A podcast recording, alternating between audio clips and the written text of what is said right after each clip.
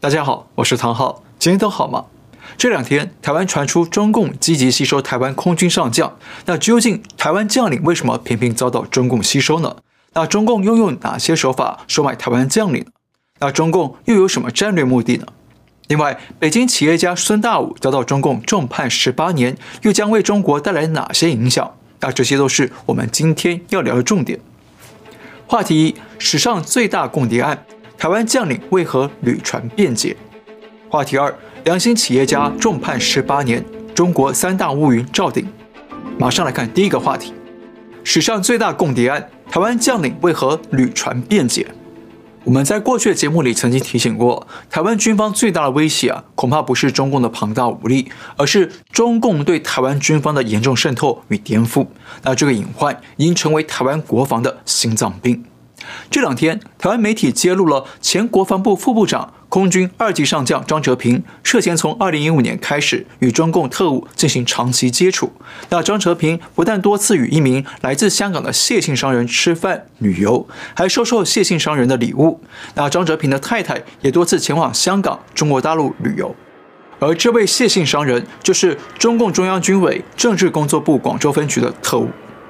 那请注意，当时张哲平是空军作战指挥部指挥官，是防御中共空军入侵台湾的头号守关大将。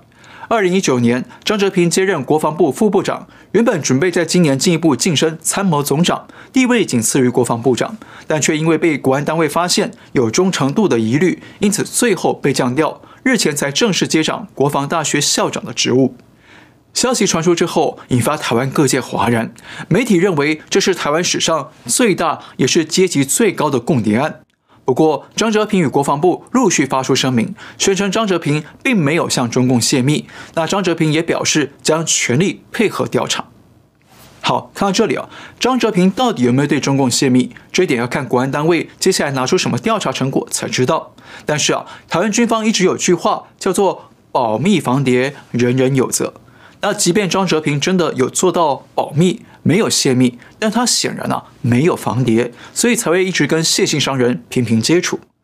特别是张哲平曾经担任空军司令部的政战主任，那政治作战工作就是要对抗中共的间谍渗透。那张哲平跟对方多次往来，不可能不知道对方是中共的特务或间谍。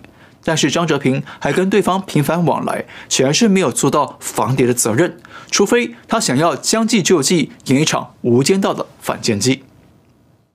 不过，最令人遗憾也最令人担忧的是啊，最近几年台湾军方被中共渗透的情形是越来越严峻，而且渗透层级越来越高。被中共渗透的现役或退役将领已经可以组成一个星光帮。我们提几个比较著名的案例。二零零四年，陆军司令部通信电子资讯处处长罗先哲少将被中共的美人计套牢，沦为共谍，多次交付了重要的机密给中共。二零一二年，罗先哲被判处无期徒刑。二零一一年，国防大学前校长、退役空军上将夏营洲在北京公开说：“今后不要再分什么国军、共军，我们都是中国军队。”那二零一二年，夏营洲又发出了惊人之语，说。国军和共军的目标都是统一，是完全一致的。二零一六年，包括现任立委吴思怀等三十二位台湾退役将领，合计啊五十三颗星星，前往北京聆听习近平的训话。当现场唱起中共国歌的时候，这些将领还跟着起立。那至于有没有跟唱，他们说没有。二零一七年，台湾退役中将、前空军副司令李桂发上中共海外媒体节目大谈台海军情，引发争议。二零一八年，前马祖防卫指挥部少将副指挥官谢家康被查出多次赴中国接受招待，但最后被认定没有从事间谍工作的事实，从而不起诉。到二零一九年，台湾退役上将、前国防部副部长王文谢向中共媒体表示，两岸都是中国人，迟早会统一，所以大陆不必急。二零二一年，包括前军事情报局少将岳志忠等四位退役高级军官涉嫌担任共谍被起诉。不但如此，日前中共百年党庆的时候，前国防大学陆军指挥参谋学院院长、退役中将黄炳麟还向中共表达祝贺。那黄炳麟的名字还出现在新华社的报道上。好，这个清单呢还可以列得很长，但是呢，我们可以从中发现到两个严重问题。第一，台湾军方高层将领被中共渗透的深入程度啊，恐怕相当严重。第二，多位公开发言支持中共的将领啊，都曾经是国防大学的校长或院长。那大家知道，台湾的国防大学是专门培养高级军官、担当国防重任的学校。那没想到，国防大学的高层却跟中共过从甚密，显然是脑子不清楚，敌我不分。那这样的亲共将领会给台湾军方带来多少后患呢？恐怕是难以想象。当然，我要先强调一点了。以前啊，我因为工作的缘故接触过台湾军方，那我见过许多优秀的军官，他们不但本职学能优异，而且品行操守啊都相当正派、刚正不阿，真的是以台湾的国防安全为己任，坚定的反共。所以呢，我们不能一竿子打翻一船人。但是我也见过品行不好、能力不佳的军官，酒色财气样样都来，没有什么保家卫国的责任感。那这样的军官呢、就容易成为啊中共渗透吸收的对象。为什么呢？因为中共渗透台湾军方将领的手段，无外乎有三大类。第一，金钱收买。中共会试探哪些军官有着对金钱的贪心，再通过大量金钱收买他们去窃取台湾的机密情报，或者要求他们运用军中人脉，在台湾拉拢更多的啊学长、学弟或下属，带到中国或海外去旅游，好让中共有机会扩大吸收更多的高官贡点。第二，美女色诱，中共会利用某些军官喜好女色的特点，设下美人计。比方说，刚刚提到的前少将罗贤哲，就是跟中共的女间谍啊扯在一起，无法自拔，成为中共手里的把柄，从而呢乖乖的为中共服务。第三，许以权威，中共知道啊，某些退役将领对台湾的政局不满。或者对自己在军中的待遇与权位感到不满，那中共就会承诺这些将领，先给他们一些好处，等到将来两岸统一以后，再安排他们出任更高级的权位，啊，享尽荣华富贵。好，有没有发现？一言以蔽之，中共渗透这些高阶将领的手段啊，就是利用人性的黑暗面，利用人对名利情权的欲望，来一一收服，各个击破，所以才能让这么多台湾将领在退役之后纷纷向中共靠拢。他们手里拿着台湾给的退休俸，心里却思念着北京的习维尼。哦，是习主席。但换个角度说，这是不是也反映了台湾军方在遴选高层将领的程序与标准上很可能出了问题，所以才会让那些啊品德与忠诚度不及格的军官出任军方高层，最后呢再公开出轨，心理叛变呢？那这一点真的要请台湾政府好好整顿了，不然将来啊就会变成国防安全的重灾区。好，那接下来我们再问一个问题：中共渗透收买这些台湾将领。到底有什么目的呢？当然，粗浅的说，中共的目的就是要统战台湾，最终拿下台湾。但我们想再细致一点的跟大家聊一下，中共其实是要在台湾扩大推进隐蔽战线的斗争行动，那大致涵盖五个战术目标：第一，发展军中谍报网络，组建第五纵队。中共想在台湾军方扩大发展谍报网络系统，扩大组建所谓的第五纵队，等于是一支埋伏在台湾军方内部的特种部队，在必要的时刻要求他们发动各式各样的颠覆行动，比方说散布假信息、制造内部矛盾，或甚至发动军事政变等等。当然了，在台湾要发动政变的几率啊是相当低，不过中共至少可以通过这些颠覆行动来削弱台湾的军事战力。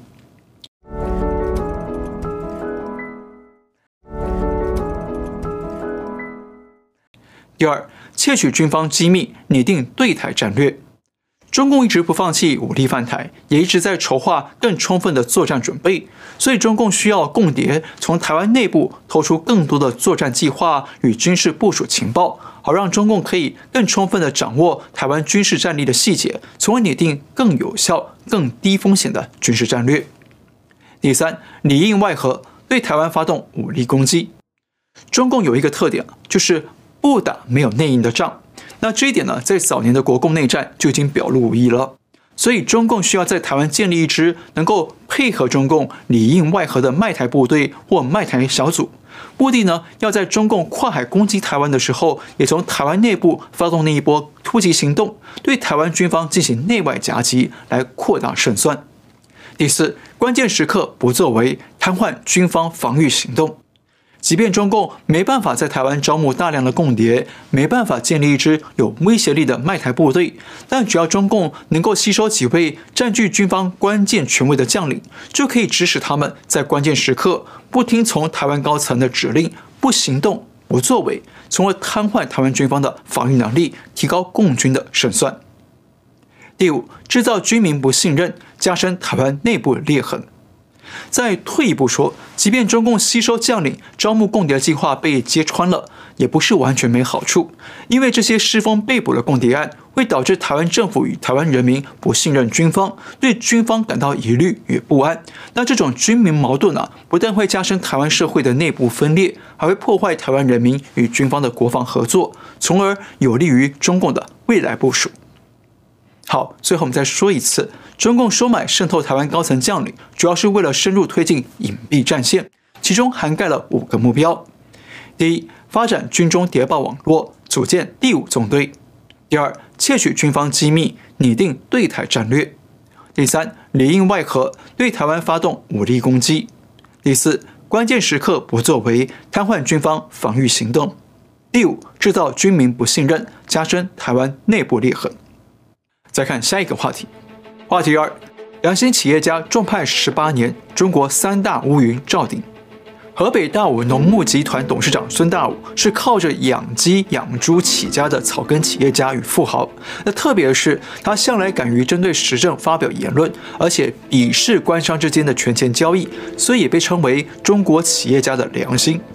比方说，孙大武去年十月曾在微博上发表了一篇经典言论，他说。什么叫社会黑？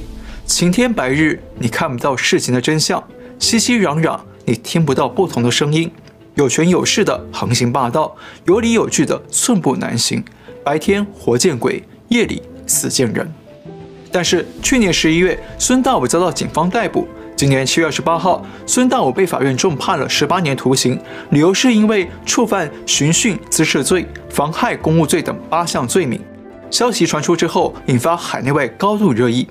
请注意，中共所谓的寻衅滋事罪啊，往往都是用来处理那些大胆指出中共问题的人，也就是所谓妄议中央的人。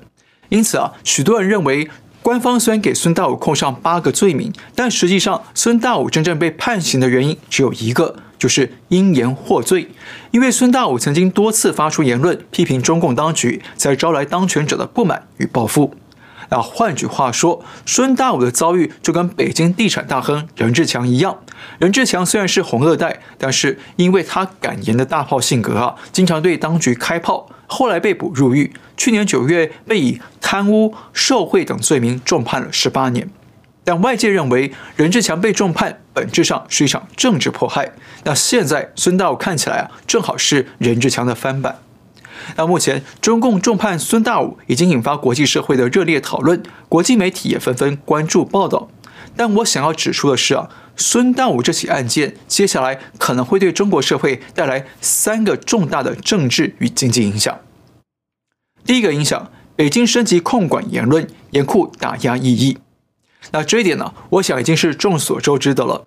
先有任志强被重判十八年，那现在孙大武再被重判十八年，等于是中共啊要让两名知名企业家在牢里终生晋升，永远不要再妄议党中央。那加上马云虽然没有被判刑，但他在去年十月公开批评中国的金融管理是不成体系、没有系统之后，立即招来当局的连环追杀。阿里巴巴被罚款，蚂蚁集团股票上市也被叫停，转投资的滴滴出行也被全面审查。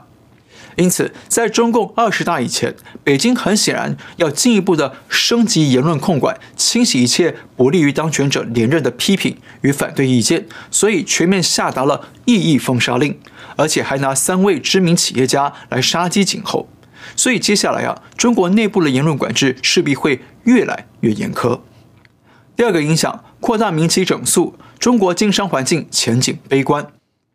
大家看到了，任志强、孙大武、马云都相继遭到整肃，他们都是在国内有头有脸的民营企业家。那中共却敢大动作的进行清算斗争，不怕吓跑其他的民营企业家与海内外投资。那这就意味着，目前当权者眼里的首要重点工作就是保政权、保连任，为了政治稳定，可以不惜牺牲经济稳定。而且，北京最近不但加强了监管滴滴出行等等科技企业，也介入外送平台的经营，要求提高外送员的待遇，要加入保险等等。那中共还进一步介入打压补教业，让补教企业几乎陷入休克。此外，北京从上半年以来啊，还积极出手打压房市，让房产业啊陷入悲观。那换句话说，如果企业批评中央，就会被迫害；即便没有批评中央，但中共近期的经济政策啊，取向是越来越国进民退。只要党中央有政策的需要，那民营企业啊，随时会变成被割的韭菜。不但经营成本越来越高，还沦为中共的钱包，帮中共的社会主义政策买单。所以呢，目前北京的政治路线越来越左倾，那势必会导致中国的经商环境江河日下，对民营企业构成越来越大的潜伏危机。第三个影响，没有人敢说真话，习近平的决策误判风险升高。我们知道，中共在美中贸易战、香港问题和战狼外交等等，都做出错误的判断与决策，导致中共啊现在被国际社会联手孤立，还被美国重重制裁，截断了高科技的技术来源。但是现在北京祭出越来越严厉的手段来扫荡一切反对北京、批评北京的声音，这样势必会让更多人。不敢说真话，只敢说迎合当权者心思的甜言蜜语，只敢说歌功颂德的好话。所以，习近平耳里能听到的，很可能只剩下祖国在主席领导下越来越强大，世界局势已经东升西降等等。结果，这种恐怖统治啊，带来了变相的同温层效应，这势必会遮蔽当权者的视线，让当权者会更容易错估国际情势，做出错误判断。